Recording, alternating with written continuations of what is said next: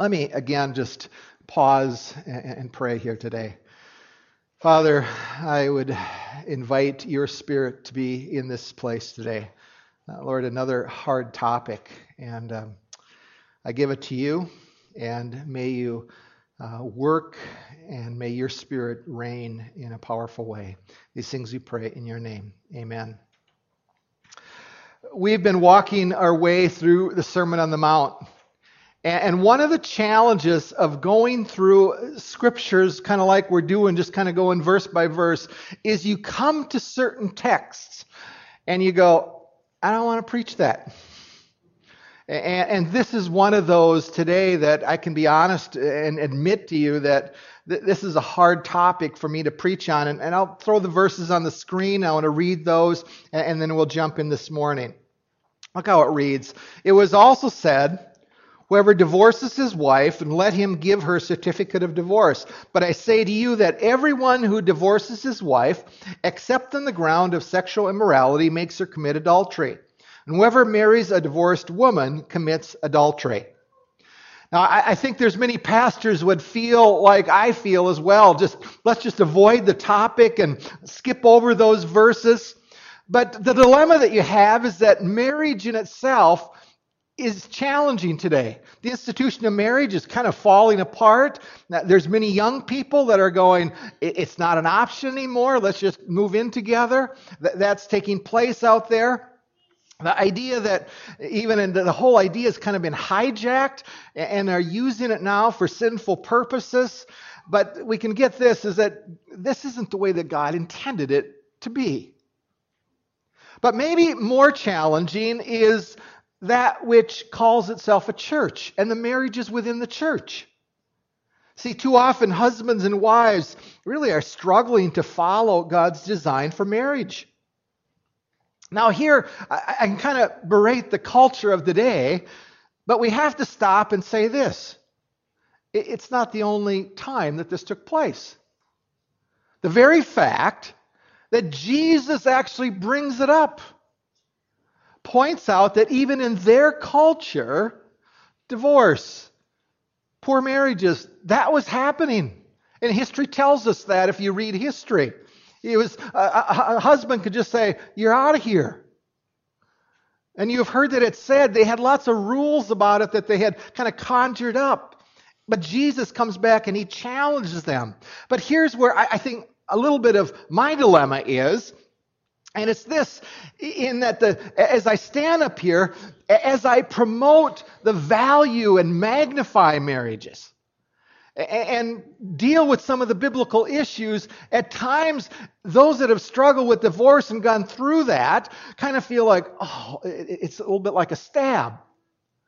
So I, I recognize that issue even as we begin to this, as we look into it. But the reality is, Jesus teaches on it. And we need to look at it as well. So uh, there's this, again, a church, even as it deals with broken relationships, there's kind of a path that we got to stay on. See, on one hand, we want to magnify and speak the truth. But here's the tension we, we can speak the truth and we can kind of ignore the pain that it's caused and kind of say, I don't care. And at that point, we've fallen into a ditch. Or we can preach grace and truth, or grace and love and forgiveness, and then we can kind of stick our fingers in the ears and go, well, this, you know, what the scriptures talk about, and, and but we do that, and we also fall in the ditch as well.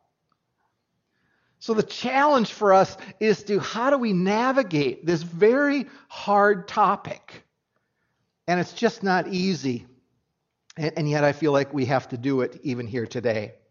Now, let me just walk through, if you're taking sermon notes, I want to walk through just why do we need to learn and grow in our understanding of divorce and remarriage?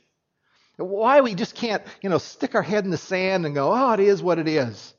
Well, the first one is this if you're taking notes divorce has more consequences than other issues. We just have to admit that. And the cost is great.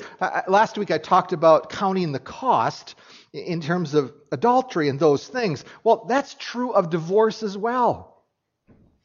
Um, years ago, we put on a blended family conference for the Baxter community.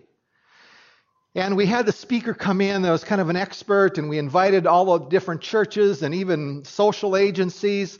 And I remember this so vividly today. He begins on the screen, and he, he puts on the screen a, a family where divorce hasn't happened husband, wife, kids, grandparents. And he just creates some dots on kind of how they're connected. And then he takes a blended family where you're trying to merge two families together and then you have maybe they might have another child in them as well. So there's stepbrothers and uh, the, the whole complicated. And then they put four sets of grandparents up there. And he began to connect the dots of the different relationships. And it was such a visual because that second one literally looked like a spider web.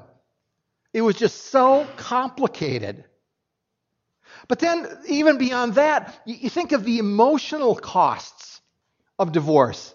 And many of you have felt this. I acknowledge that. Guilt, shame, failure, abandonment, loneliness, rejection.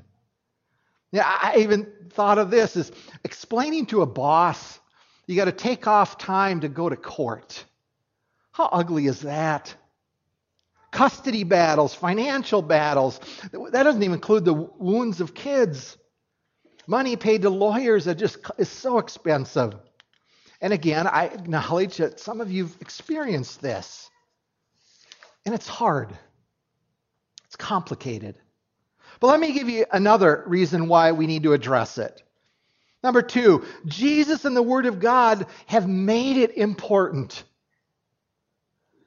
He taught it. Jesus comes along. And, and we just can't deny the biblical teachings on the issue. The issue of oaths and promises and all of those things that go with it. Uh, years ago, uh, was probably eight, seven, eight years ago, uh, married a young couple, and their names are Brian and Alicia. That was their first names.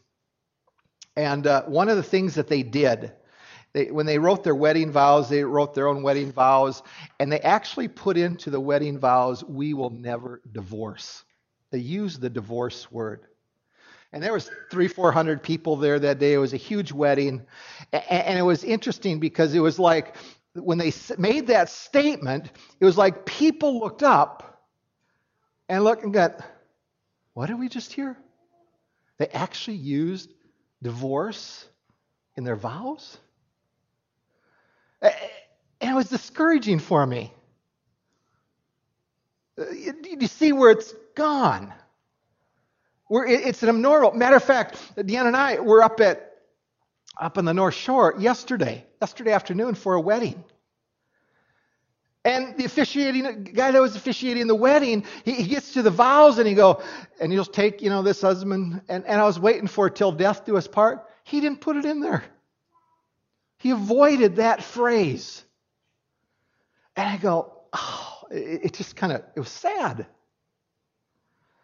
But think of another issue. Well, Jesus made it marriage an issue. And, and if you went to Ephesians chapter 5, we won't go there.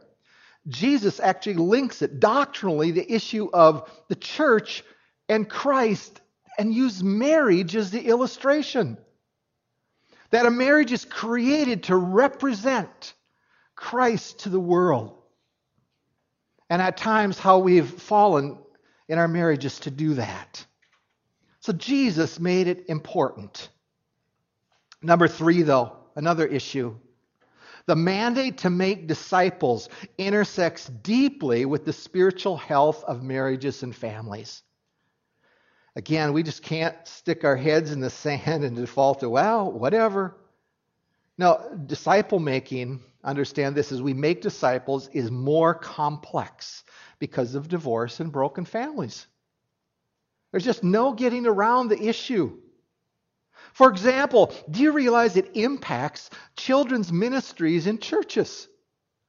Single moms and single dads trying to get their working all day and then coming home trying to get the kids ready on their own to send them to the ministries at the church. If your husbands ever did shift work, you know what that's like to navigate Sunday morning or Wednesday night when you're working and how hard it is.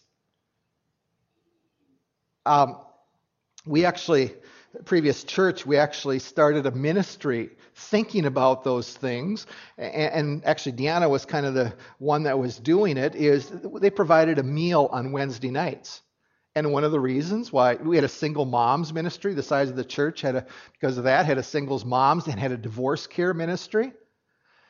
And parents could just pick their kids up and just come to church, eat a very inexpensive meal, and, then could be a part of the evening activities. See, it makes it more complicated. Just home life, it's more complicated. Now, there's a side note here that I, I got to go down because I, I think been praying for this. One of the things that we need as a church is a divorce care ministry. There's, there's a ministry out there that has 13 week series and it's so well done. And my prayer is that someone within our body would step up and be considered a part of doing that. And they need to have experienced the heartache of the divorce. It needs to be a couple, and, and that's one of the challenges to that. But here's where we need to go this morning, because I can't avoid this topic. If I could have skipped over it, I think it would have been a whole lot easier these last couple of weeks. But these verses, again, speak to divorce and remarriage. But catch this that, that through the years, all the way back to the time of Christ, there really have been four different views that have been taught about divorce and remarriage. And I got to go through them very on a very surface level, but I need to just highlight these. And if you want to dig more and, and get into the very technical aspects, there's a book that I read called Divorce and Remarriage: Four Christian Views. It's it's a it's a heady book. It's very complicated, but if you'd want to ever go down that path, feel free to do that. But let me give you a warning here as we jump into these views. Some of you will think and look at these views and you go, extreme, unloving. Those words might pop into your mind. See, the challenge is how do we kind of take the culture and not look at the culture to define what the scriptures teach us? And the, we, we kind of look at the culture and go, if we espouse that view, no one would ever come to church. We would be labeled as harsh and critical. Now, they're already telling us that just from other issues around marriage. So the challenge for us is to how do we really look at the scriptures and give them credit? And here's honestly for me, as I've, I've had to wrestle with these over the years and doing lots of marriages, uh, one view is right. And I have to trust that what I believe is right, but I have to at least intellectually go, there's some of these views that have great weight when you dig in the scriptures. We just have to admit that. Otherwise, I'd be intellectually dishonest if I just said, nah, there's no truth to what they're saying. And, and, and that's where we got to just remind ourselves that these are hard and that at times people look at them and go, How can that? No, that's not what the scriptures teach. And you go, There's weight in these views. The first one is this divorce is never permissible. According to this view, no divorce is legitimate. And understand a phrase that they would use that the marriage bond is not it can never be dissolved. And no, no matter if a, you go get a certificate from the state and you say that you're divorced on paper, what they would believe is that God still looks at that relationship and says, no, they're still married. That's one of the views.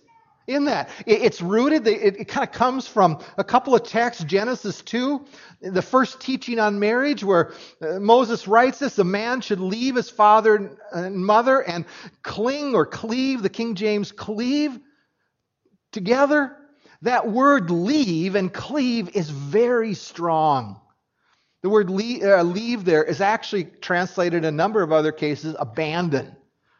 A man should abandon his father and mother. There's this new entity that God puts together. And, and then Jesus quotes it in Act 19. He says, Those whom God has joined together, let no man separate. And in this view, they would ask the question what right do we have to overrule an act of God? Do you catch what they're saying? Now, now here again, I can't get into all the nuances of it. You're going to need to dig on your own more if you want to go down some of these paths. But let me give you the second one. Number two, divorce is sometimes permissible, but remarriage is not.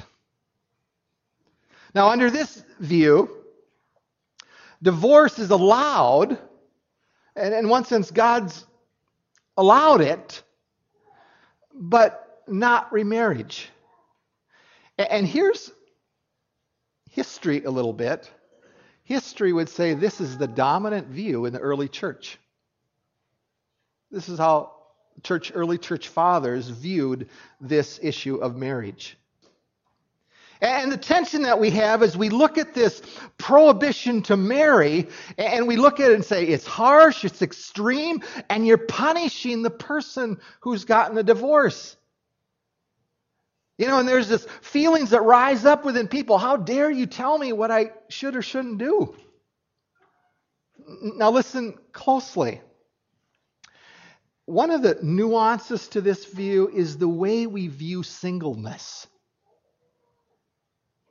And I think there's this idea out here that somehow, and I think we got to admit this, that we're really not whole if we don't if we don't get married. We don't have a spouse. At times you can esteem marriage and it's very hurtful, but what it's subtly communicating is somehow I'm less than a real person if I'm not married. And guys, that's just unbiblical. I want to put a passage on the screen, 1 Corinthians 7. Look at how he says, Now as a concession, not a command, I say this I wish that all were as I myself am, but each has his own gift from God, one of one kind and one of another. To the unmarried and the widows, I say that it is good for them to remain single as I am. This was inspired words by the Holy Spirit that just because you're not married doesn't mean that you're not whole. Do you, realize John the Baptist wasn't married? Paul wasn't married. Jesus wasn't married. Matter of fact, I think we forget another nuance in Jesus' teaching.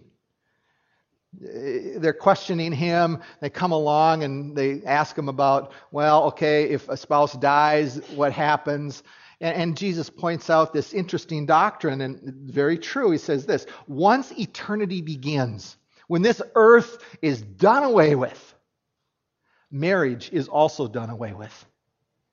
When we get to heaven, we kind of think that, well, we, we, I'm going to be with my spouse. The answer is no.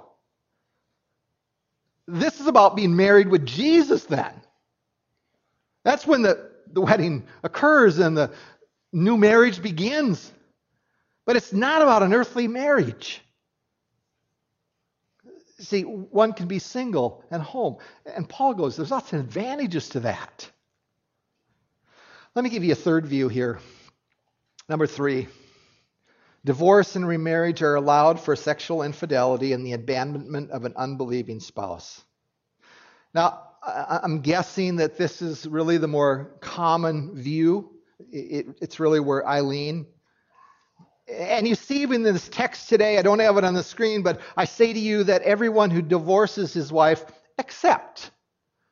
And that's why the exception clause, when they talk about those, that term of exception, says sexual immorality. there's been a severe breakdown in that area. But even when you talk about there's another exception, and it really comes out of 1 Corinthians 7. Look at how it reads. I'll, I'll put that on the screen for you.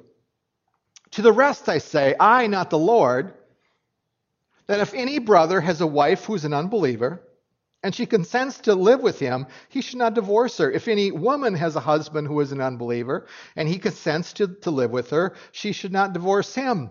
For the unbelieving husband is made holy because of his wife, and the unbelieving wife is made holy because of her husband. Otherwise, your children would be unclean. But as it is, they are holy. But if the unbelieving partner separates, let it be so. In such cases, that brother or sister is not enslaved. You might have the word bondage there. Now, I, I got to stop here because there is a debate right here as to the, when it talks about freedom here, depending on which view you have, it, it's, is it the freedom to divorce or is it the freedom to divorce and remarry?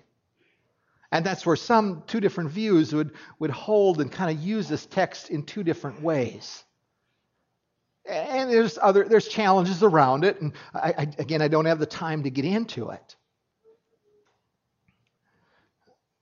But here's a greater tension for us in our day. At time we've pushed and used the word desertion and abandonment on a, in a new way. And here's how, how it kind of goes. See, and understand that the Bible doesn't speak to every nuance when marriage just breaks down. So the question is does physical abuse or drunkenness or financial mismanagement or irresponsibility does that equal some kind of an abandonment of the marriage, of the marriage vows? And then you have terms like emotional abuse and verbal abuse thrown in there in this day and age. And folks, I have to confess, these are challenging issues. Even with emotional and verbal abuse. Remember what we studied earlier in the Beatitudes? Blessed are you when others revile you and persecute you and utter all kinds of evil against you falsely on my account. Does that not apply in the marriage then? I, I don't know. All I can say this it's just not simple. They're hard. And one could wish that the Bible would address the nuances of what's going on in this world, but it does not. But I think the warning for us is do we keep defaulting to just the cultural lens? Or are we going to look and say, really, what's God's heart here? And I'm not saying that's easy either. Let me give you a fourth view. Fourth one. Divorce and remarriage are permitted for basically any act. Uh, I don't really like preaching this sermon, okay? See, when people hear this stuff, I know it's for some of you, it just kind of goes back to a lens that you look through and the circumstances and the experiences of what you went through. And, and the challenge is, is that experience really can't overrule the scriptures. Otherwise, there's no standard. The, the, this book doesn't really mean anything. See, if everybody decides what's right, uh, then we go back to what I quoted Judges last week, where it said this everybody does what's right in their own eyes and then it becomes no standard. And I, there's lots of churches that have gone that way. See, but the challenge is what does the scriptures teach us? Think of, think of the reasons why people get divorced today. Beyond just uh, an unbeliever leaving and, and be, infidelity, Think of what's thrown out. We just don't have the same goals and values in. We've grown apart. But as a pastor, I got to say this. But could the Holy Spirit change that? Could a miracle take place there? You know, I don't love the other person anymore. You know what? I am convinced beyond doubt that the Holy Spirit can re energize and reignite love and affection toward another. Do you catch the challenges of that? Staying married is going to harm the children. But at some point you go, might the Holy Spirit actually protect the children, even long term? Is that a possibility? He or she will never change. I go, you mean that the Holy Spirit can't work in their lives? Is that what we're saying? Or maybe it's just incompatibility. I, have heard this one, they've spoken it to me. I know that this is God's will. There's been a couple of those times when that's happened, and I have to confess, I probably sinned at those times in what I was thinking, wanting to call him Raca at that point. But, but hear, hear this. When you go, what is God's heart? When marriages are suffering and hurted, I know this is true that God is always first for reconciliation. And when people come to me, at times they go, Ken, would you bless me going down this path? And I can't do it, to be frank with you. I, I, I can't give a blessing. Now, it might be stepping back, moving out of the home, whatever, but I understand these things go on. So I, am not immune to trying, it, it's just that my convictions there, I, I, I pray for a miracle. And that's oftentimes what it needs, really needs to happen. This issue, folks, makes it complicated within churches of today and hard for leaders and pastors. Because how do you deal with this one who maybe they come to Christ after the fact? Does that come into play? When one's a new creation, then is there, does it change, in one sense, the view? Or how about someone who's been married and divorced numerous times? And it's pretty obvious that you see patterns in their life where they're stuck in selfishness. Do we bless them moving forward at that point? When you, you go, this is going to happen again. I, have to be honest, I've, I've had to say no to some people on this issue. I couldn't marry them because of my conscience and my beliefs. And, and people have even gotten mad and, you know, stopped attending church as a result of it. But let me throw you how complicated it is. So, about eight years ago, uh, individual came in and wanted to get married, and, and this person was really not very far removed from divorce. And the challenge is as we explored the nature of their divorce and the breakdown, there just weren't, it wasn't even close to biblical reasons of why the divorce occurred. But the more complicating factor for me was that an elder knew the other gentleman that, that uh, she had divorced. Went to him and basically, he didn't want it. He still wanted to reconcile. You understand what that threw into our conversation? Is should we, shouldn't we? How complicated it got? See, that's the challenge on church leadership. And that no matter what we say, it creates complex issues. But I want to stop there. Hard stuff. But what can the church do in terms of moving in a right direction? The first one, I said this we need to be a place of grace and healing and forgiveness. Because when it happens, it hurts, it wounds. There, there's people that run through lots of hard things. And I understand even talking about this stuff can bring up hurtful memories, but God wants to heal people. And as a church, we need to accept and forgive and show compassion. But we also need to help in terms of helping with baggage and the residual effects with those issues. And again, it's, it's why I'm really hoping that uh, someone would come forward at some point and, and be willing to lead this divorce care. But let me give you a second one. We must strengthen our marriages within the body of Christ. See, we just can't roll over and play dead. Do we realize that maybe the greatest deterrent of where our kids are going in their marriage is what we're learning, what they're learning from us as mom and dad. So healthy marriages must grow. Unhealthy marriages must get fixed and change. We got to be more proactive.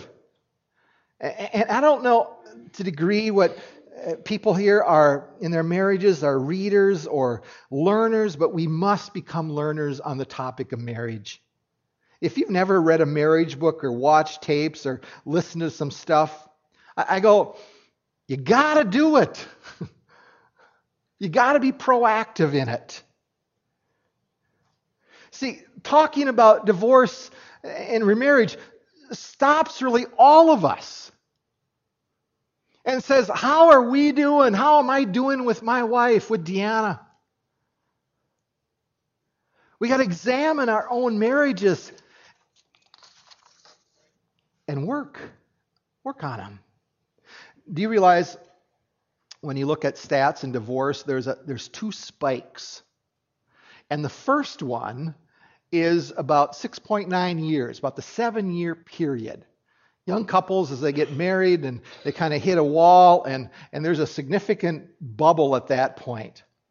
But there's another bubble, and it's when husbands and wives, their kids, they've had kids, and the, and the last kid is kind of driving, pulling away from the relationship. You know, they're saying, let me free. And they're kind of, so they're heading down a different path. And, and husbands and wives, they've been pouring all this energy into the kid world. And then they look at each other and go, I don't really know you, do we? And they never worked to get through that. And it's at that point where they don't have anything in common. Everything, their whole commonality was their kids' stuff. They never went away for a weekend, never took a vacation together. Everything was kids, kids, kids, kids. And I go, that's got to change.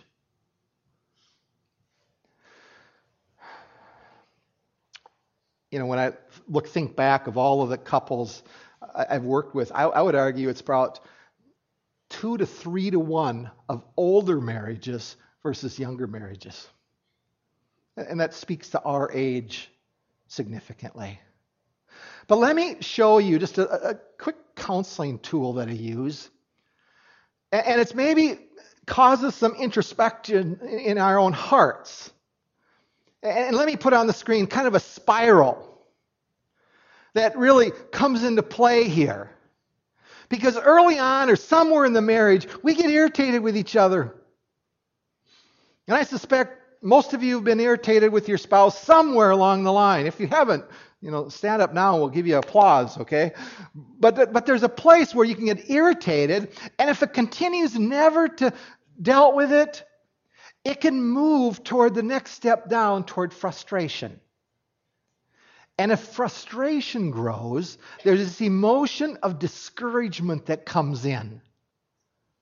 And when you're deeply discouraged, it can turn from inward toward the other person, and then all of a sudden, anger becomes involved in the relationship.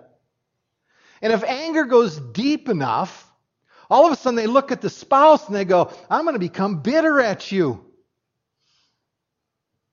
And it's at this point when it starts to creep into those areas that all of a sudden there's this next phase where it's a, you begin to, there's, there's this mental, the flesh just kind of goes, I wonder if I ever loved them. Maybe God didn't, I heard this, that God didn't want us to be together. But there's this doubt about the relationship. And if that festers enough, I'll tell you this hope goes away. It, it really does. This is hopeless, and there's deep deep discouragement. And this is, again, it's right in here. Then all of a sudden, there's, there can be a click in people's mar- in marriages where one of them, and this can, only has to be one, where the mental reject goes this and goes, I'm done. Now, now let me point something out here. That the mental rejection of the relationship doesn't just flow out of somebody's mouth. It can take months and catch this one can be mentally rejecting the relationship, and the other one is just up at irritation and frustration. They're miles apart. And, and the one, somebody, all of a sudden, the divorce word comes out, and what? They don't view it. It's not even close.